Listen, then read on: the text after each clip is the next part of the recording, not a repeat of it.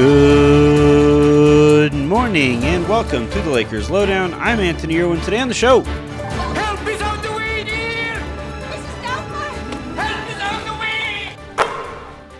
as they tend to be, the updates regarding Lakers injuries are still pretty ambiguous. Uh, apparently, the time that the uh, Lakers are going to be re examining Lonnie Walker and Austin Reaves is as soon as the next couple days, according to uh, Darvin Ham the other day.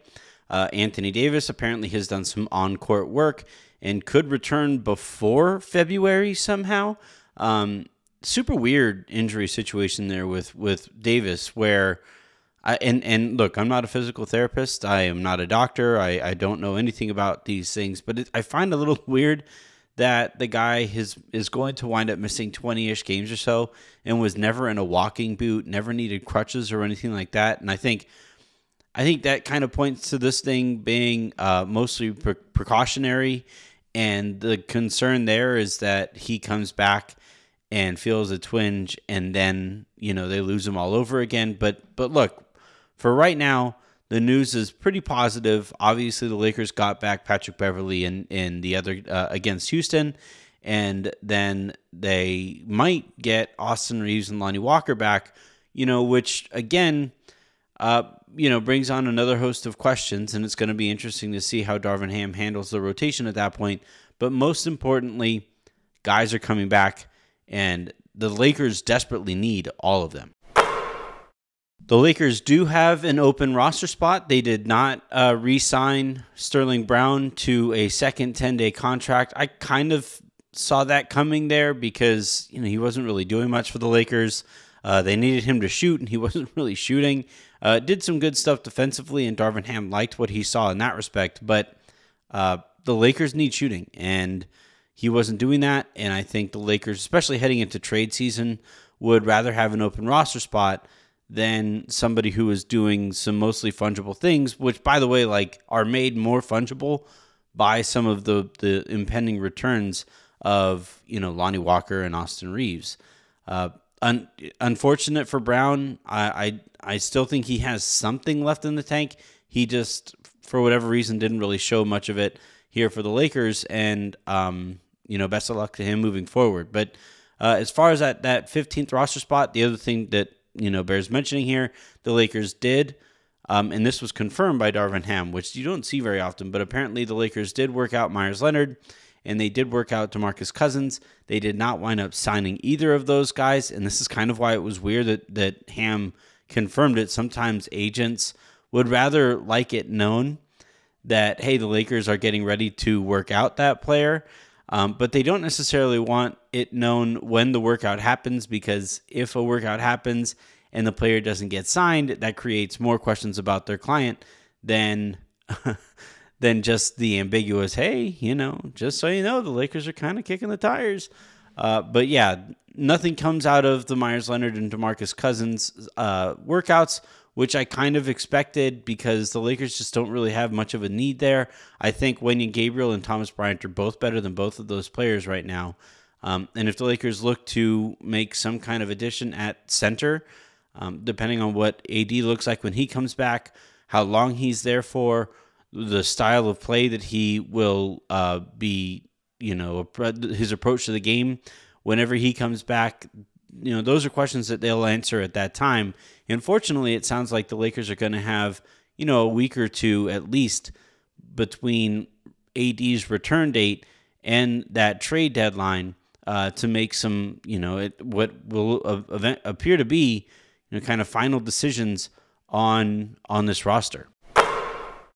I also think it's worth kind of noting here uh, regarding the trade deadline and the time after it. It used to be that some guys, especially guys that were on on expiring contracts, wouldn't get traded for. Um, in, in you know in that in those you know couple weeks leading up to the deadline, because the thinking was they would want to be let go um, and and pick their own destination rather than get traded and not have a say in wherever it is that they play. Um, but at this stage, for a variety of reasons, and I can quickly go over them, uh, players are, are are not getting bought out as as frequently as they used to. And you know, one reason is that players have realized that once you get labeled a minimum type player, it's really difficult to convince everybody that you aren't a minimum type player moving forward. Uh, especially if you are a minimum player who gets, you know, who is in that situation because they got bought out and teams didn't see you as worth trading for. Um, the other part of this too, and it and it to link back to the conversation we had about uh, teams not uh, trading for a guy, or, or, or, I guess the the, the seller market, um, and how complicated that has become because of the flattened lottery odds and because of the play-in game. More teams are just saying, "Well, shit, I, if we need a guy, we just got to trade for this person now." And more, you know, teams are are holding on to those players, um, and and would rather hold on to those players longer past that deadline um, rather than give them up for nothing. And then, you know, finally, um, also, I should have mentioned this in, on, you know, when I was talking about uh, from the players' standpoint. Um, if you are a player and your team, the, the team that you are playing for, has bird rights, and you ask to be bought out, and this is what Russell Westbrook's agent was telling him before Russell Westbrook fired his old agent. Um, if you ask to be bought out and nobody at that point has your bird rights anymore, that seriously depresses your market uh, value. And you know, at that point, you are a minimum guy in in in the vast majority of these cases. So a lot of guys are saying, "Nope, don't buy me out. I would rather enter free agency with this as my perceived value rather than gambling on myself and hoping that I, I play myself into that value heading into an off season where nobody will be able to pay me more than the uh, than than their cap space currently would allow them to. So um, those are all factors there. And so when you when you're you know kind of flipping through rumors and, and stuff like that, and you say, well, maybe the Lakers will be able to work the, the, the buyout market. Like I said about you know, work being done before a season starts, I kind of feel like it's the same thing applies here. If you have work that you need done on your roster that you didn't get done back in the summer, you have to get it done on the trade market because hoping for the buyout market at this stage, given the way that business is done nowadays, um, it just doesn't seem like something that's all that fruitful. Yeah, the Lakers might be able to pick up somebody who has, you know, who's operating on fumes in there for, for what's left of their career yeah, some guys are, are in such a terrible situation that they might ask out um, and and get picked up or whatever. But for the most part, the type of player that you're hoping to get now on the buyout market is nowhere near as the type of player uh, that that you might have been able to get, you know, five six years ago. Last quick thing, and Harrison and I are going to talk about this here in a little bit on our show, but um, I found it really odd. Uh, and and this is the time of year where editors and employers are telling their insiders write anything you can with NBA trade rumors at the at the front end of that of that hyperlink, right?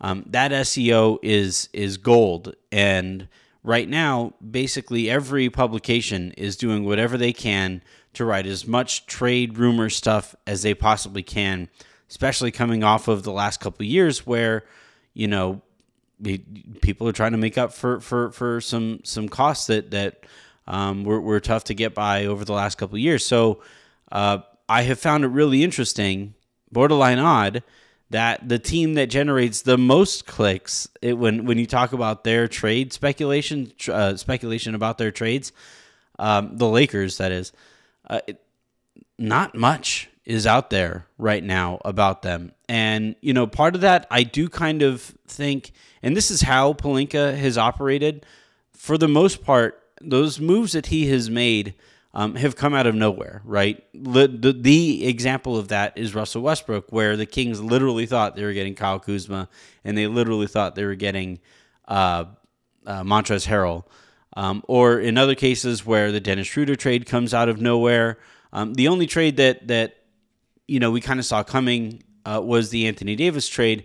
And the reason we were able to see it coming was because Magic Johnson had basically handed his phone over to a few reporters and was just leaking every single new addition to that developing story.